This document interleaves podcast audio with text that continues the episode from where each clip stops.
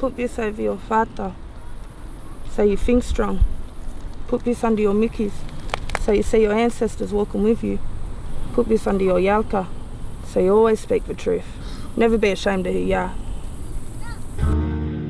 This is Decolonise, a podcast about black sovereignty, a space for us to listen up to our mob, our First Nations voices across our country, and explore what black leadership and decolonise mean. What is black sovereignty? What would it look like, feel like?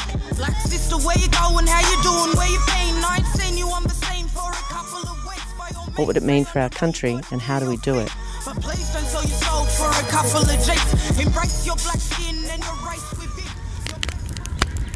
Our lands everywhere are hurting, and we are being called on urgently to ignite this healing process.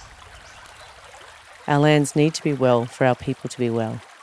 Our ancestors are waking us up, and we are responding.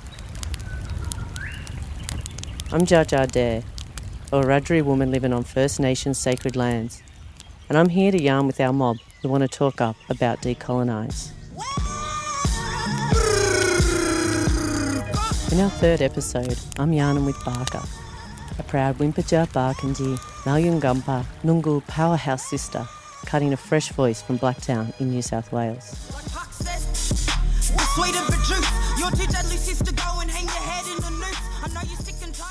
So, hey Barkaa, awesome to have you yarning with us here on Decolonise. Um, I can really feel our ancestors here with us today, and I've been feeling them through through the night, and just want to really acknowledge that we are on uh, First Nations sacred lands as we Yeah. yarn. Yeah, for sure. So, Barkaa, we've seen you standing strong since your first release for My Tiddas, um, which was included in 20 of the most underrated Australian hip hop tracks. And now we hear you speaking up um, as the world faces such an epic issue of our colonised system with the killing of uh, George Floyd by the police in the US. And this has um, really ignited some fire in our mob here in so called Australia um, as we continue to speak up about Black Lives Matter and there are over 400 unaccounted black deaths in custody. You know, and it's uh, it's pretty traumatizing for us mob to be listening and seeing all these stories being shared across socials and media. But these intense experiences of racism and oppression need to be voiced.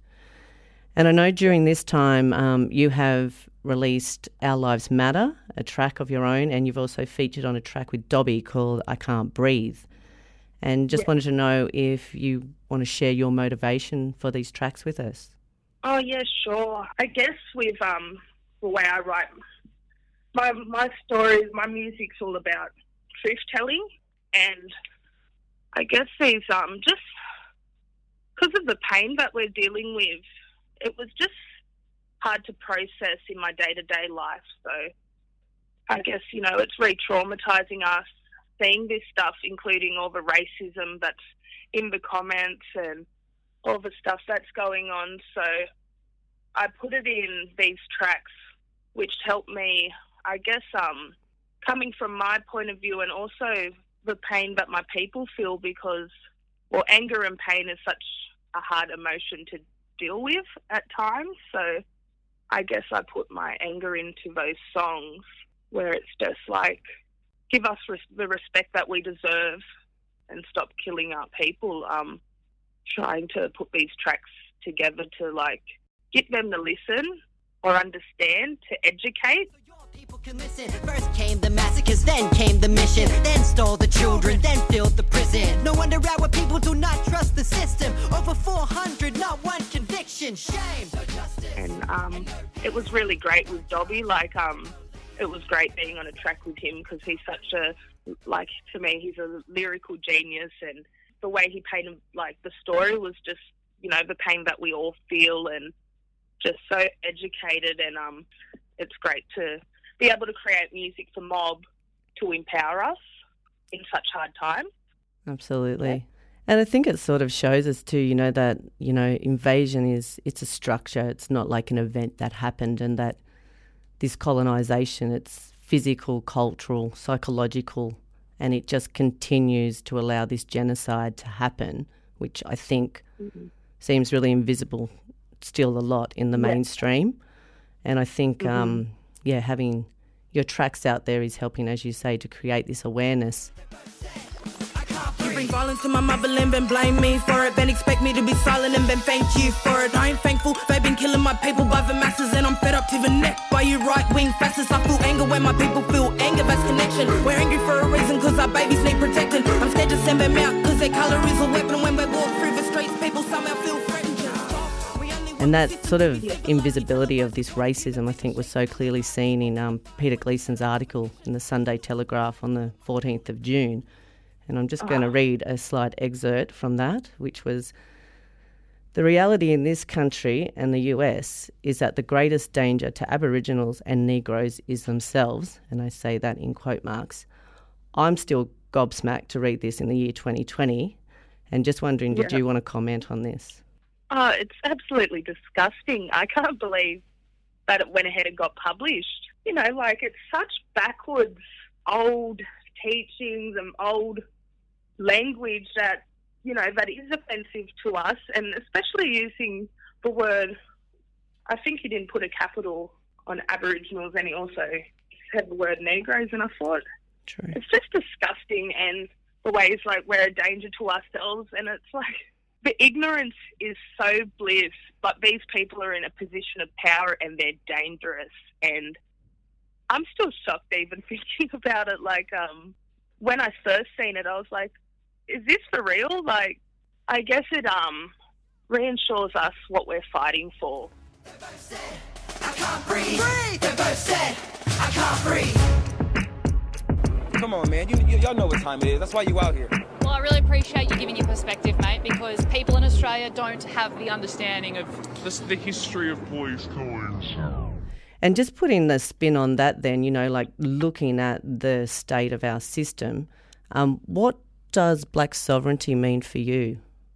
Um, but we're we're the um, we're in power of our own nation, so sovereignty to me would to be getting not just like um like my Barkindji people, they got native title, but for it to mean that we can manage our own affairs, you know, hand it over, let us run our own economy in our own right.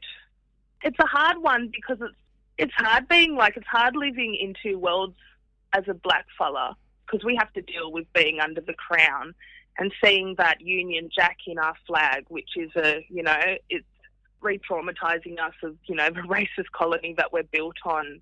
So to me, sovereignty would just be for us to just manage our own affairs if they're not going to fix it. But I haven't um I haven't really got the chance to really think what sovereignty looks like. It's a hard question. It's a really hard question because there's so many layers of colonisation on us now. It is, yeah, challenging to see, and also that we need to move forward. You know, like so we we know we can't go back to our ancestors' ways as they were because too much has happened, and so it is how do we how do we find that sovereignty in ourselves and and are there enough non-indigenous brothers and sisters willing to walk with us to create this space yeah, for sure. yeah No, it is. It is really hard because when I thought about going back, like if even if we wanted to go back on country, like um, on on Ibaka, on the river there, the Darling River, they're sucking it dry with mining, cotton farming. The river water's like it's not fresh; it's poison now, and uh, animals, our native animals, are filled with worms now, and other diseases from you know colonization and you know, and introduced other animals and stuff. So it's really hard for,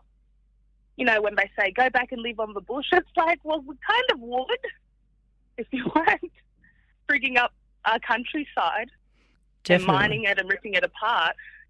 You feel helpless.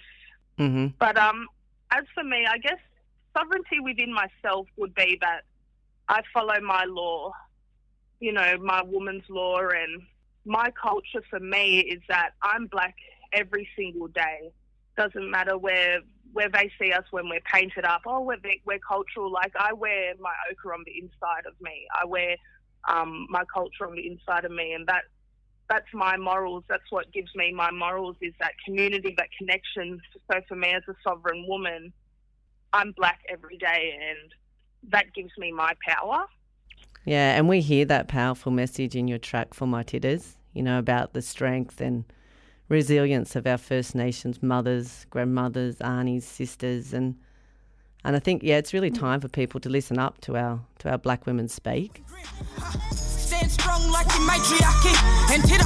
I'm higher than the stars can reach. You ain't gotta act different when it comes to me. I believe in your sister. Take a walk with me. Yeah, just speaking about that, that I can feel in you right now. You know, did you want to share with us a bit about what black matriarchy means for you, or you know, maybe what its role could be in this decolonisation process? The black matriarchy just, um, it means everything to me. Like, from a young child, like, I grew up in a single mother household, and to me, all I've seen was strong black women. And just even when we're down, we still, like, black women still hold their families together. They still make things happen regardless. And there's no, I feel like there's no force stronger. You know, how we believe in Mother Earth. I can see why. Our creator and our maker is a woman because of black women. And for me to decolonize would be to um, learn. Now, I'm recently starting to learn bits and pieces of my language, and I feel like that's the process of decolonizing, um, taking up space, being strong, eating better. A big part of decolonizing too. Yeah, because I guess it's keeping us connected, isn't it, to country? Like even when you say something that sounds simple, like eating better, but eating better is you know us knowing our our foods and our medicines and keeping that connection to Mother Earth. Yeah, for sure.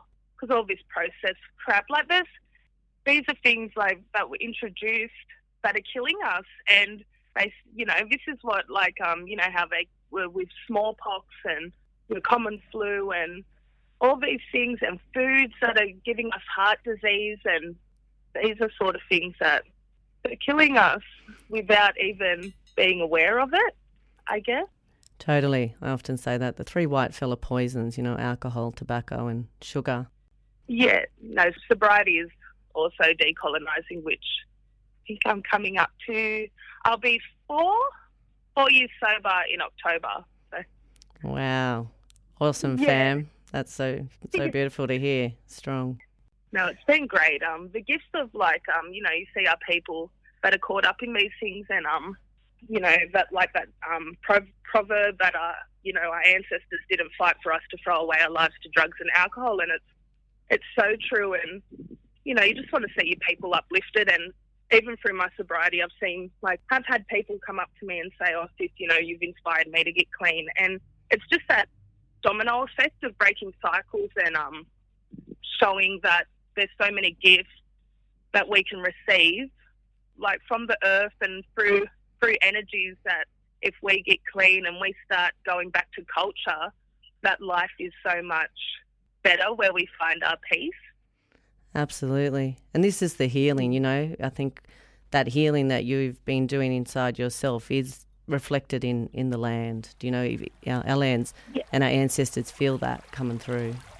Yes. You're listening to Decolonise, a podcast about black sovereignty. Decolonise is about the well-being of everyone, Aboriginal, Torres Strait Islander and non-Indigenous. We all need to take part.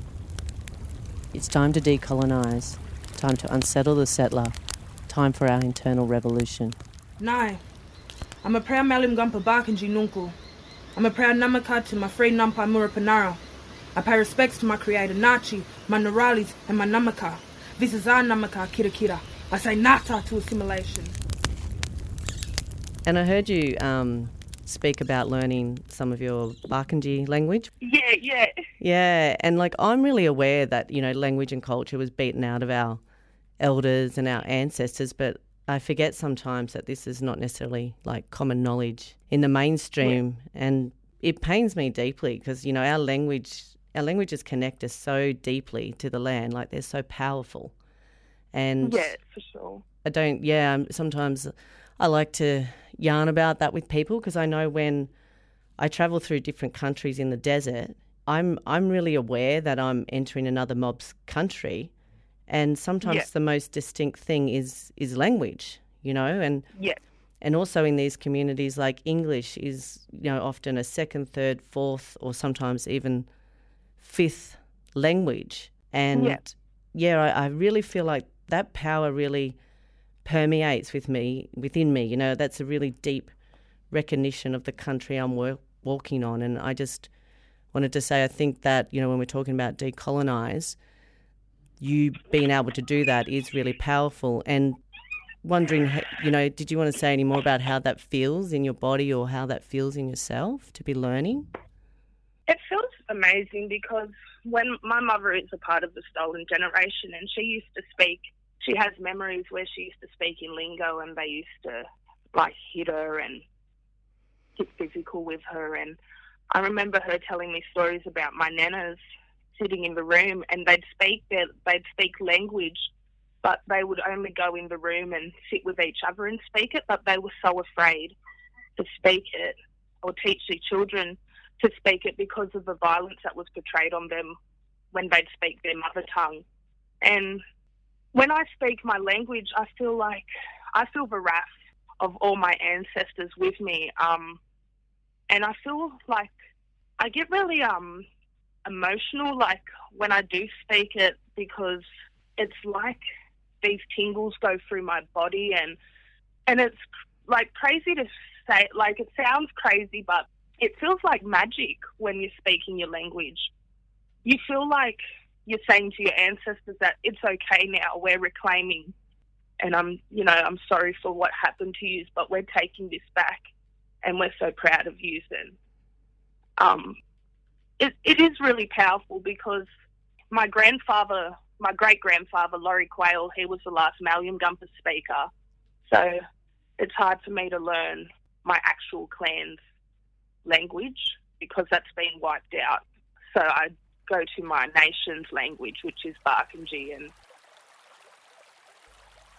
it just means a lot. And even um, my mum was telling me a story about one of my uncles. He used to say to her, when you go to you say, Nachi, Nachi, it's me, before you go fishing, so that they know that it's a Barkindji person taking, or, you know, um, Wimpincha, which is First Nations, you know, taking from river to feed their families. So you say Nachi, Nachi, which means rainbow serpent in our language. So you named the river that because how the rainbow serpent carved out all the land and it's it's powerful like um I just feel really feel like a strong black woman when I'm speaking language and I feel like a force, you know, just a strong force in me. So no, it's beautiful. My people rose from Batunga. We keep that Kanuka burning inside of us. I am work. This is my opera. Continue before colonisation. I come from the Maranti and go back into the Maranti. Malim Gumpa Barkindji is everything I am. How dare they try and take my Wimpincha and my culture from me? There's something about our language that just sounds so magic. Eh? Absolutely. And I was just going to say, yeah, you, you are you're a powerhouse. I feel your force, and um, I recently saw where you said that you're a product of a system that you were born to destroy, and that really hit me. Like I feel that in my body, and I feel that in you. Yep. And I mean, destroy is a big word, but I feel like what we're talking about, this is how we do it. Do you know? This is this is our power. This is us taking back our sovereignty. Yeah, for me, destroy is just dismantle and, yeah, decolonise as well. Yeah. Because it's pretty, you know, I know myself, I go through waves, you know, like, can we really shift this system, you know, this colonisation that's so deeply imprinted on our country? Um, but I think these are the things that we need to keep tapping into. And, you know, we're watching at the moment, you know, fires, floods, we're in the COVID pandemic, you know, like I feel like mother is talking pretty loud, you know. She's Yeah. she's she's with us, I think. Yeah, no, for sure. You can feel it like um she's angry. like when I seen the fires, I just thought she's just so pissed off with what they're doing to her. And it just goes to show, like the fires, how dry the earth was, them sucking the artesian water from, you know, the bases of our land and just sucking it completely dry, that there was no moisture to even grasp onto to calm them fires down. And we felt her, like how you said, like she is like powerful, and we we definitely have been feeling her wrath.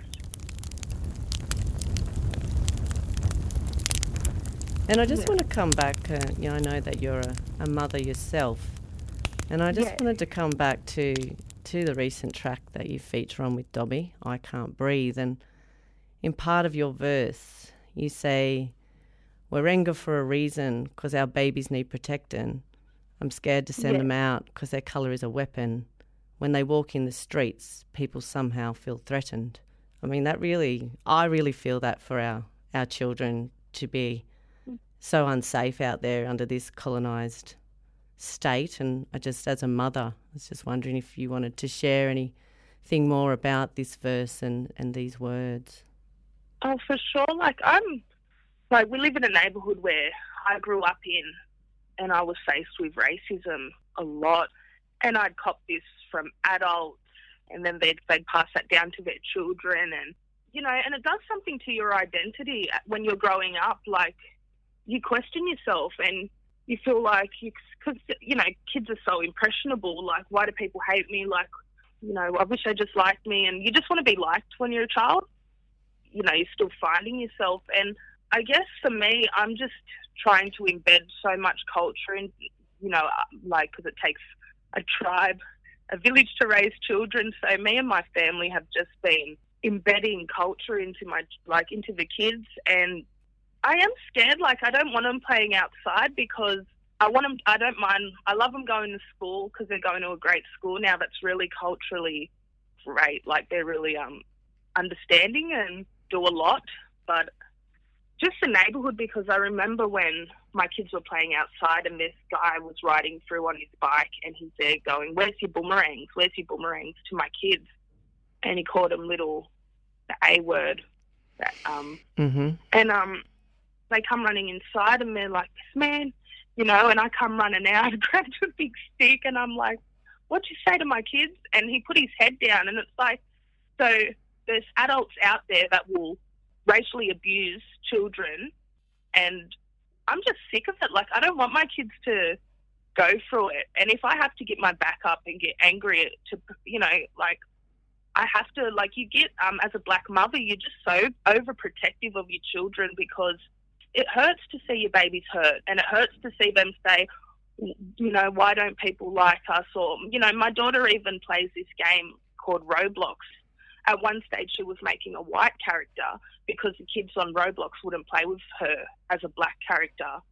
And I was just like, wow, just the impression that society makes little black children feel is quite disgusting. And I said to her, you just, you be a little black girl on there and you just be yourself, if, you know. So we've kind of limited her time on it and we deleted TikTok and stuff because there's just too much, too much going on where it's tearing down our people for nothing, you know.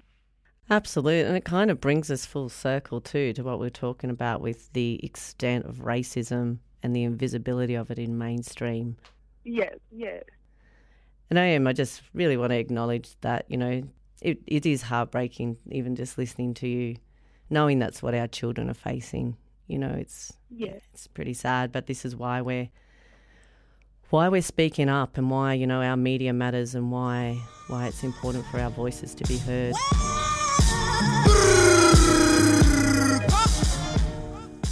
And just talking about like moving forward, is there anything else, you know, that you feel like you want to share with both our mob and our non Indigenous brothers and sisters that are sort of with us about how do we walk together from here?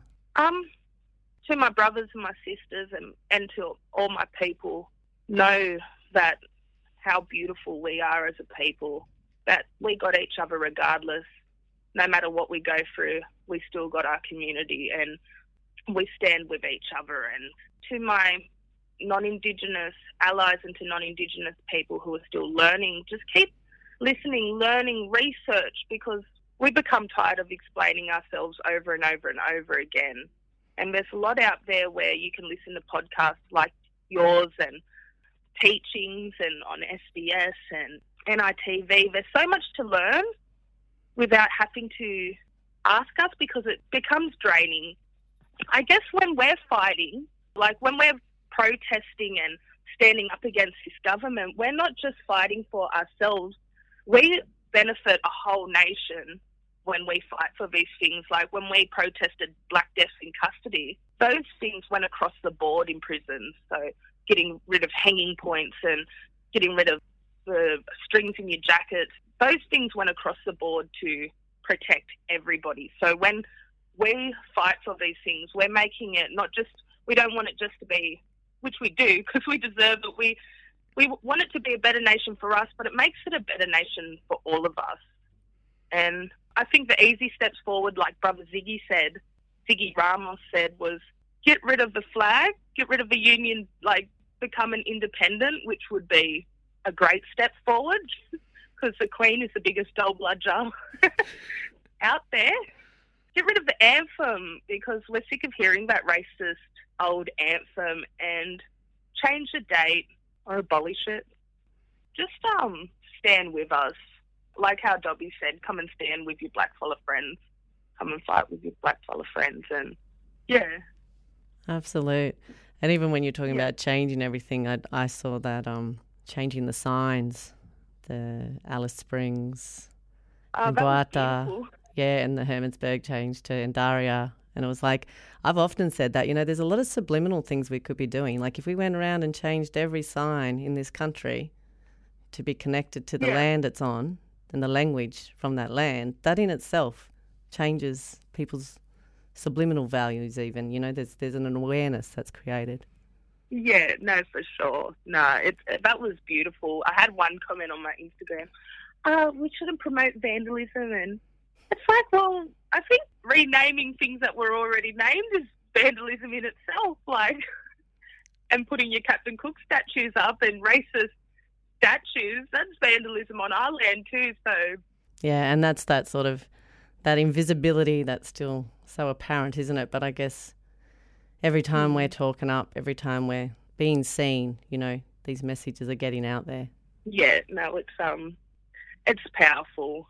Truth will set us free, and um, I just see the movement getting bigger and stronger, and more people are jumping on board, and more people are turning up to protest to stand with us. And Yabun has been great on um, Survival Day, which like it just keeps growing and growing and becoming more massive and it's been a real movement that's been passed down to us like that the flame that our elders and ancestors have passed down to us we still keep that fire burning. Absolutely. I can feel it. My body's tingling right now and i can feel you. And yeah thanks for yarning with us today. And stay strong sister. You really are a powerhouse warrior for our people. And uh, full Thank respect. You.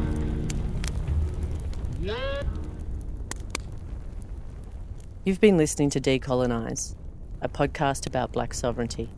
Epic thanks to Barkaa for her passion and inspiration. This episode of Decolonise was made on First Nations sacred lands. I acknowledge and pay respects to elders past, present, and emerging, and to my grandmother, Martha Hamlin. The host and creator of Decolonise is me, Jar Jar Dare. Producer is Megan Spencer. Music by Barkaa for My Tiddas, and Dobby featuring Barkaa, I Can't Breathe. For full credits and more info, head to decolonise.com.au or follow us on Insta. Join us for the next episode of Decolonise. If you like what you've heard, share it with your community and rate us on your podcast platform to help others join the conversation.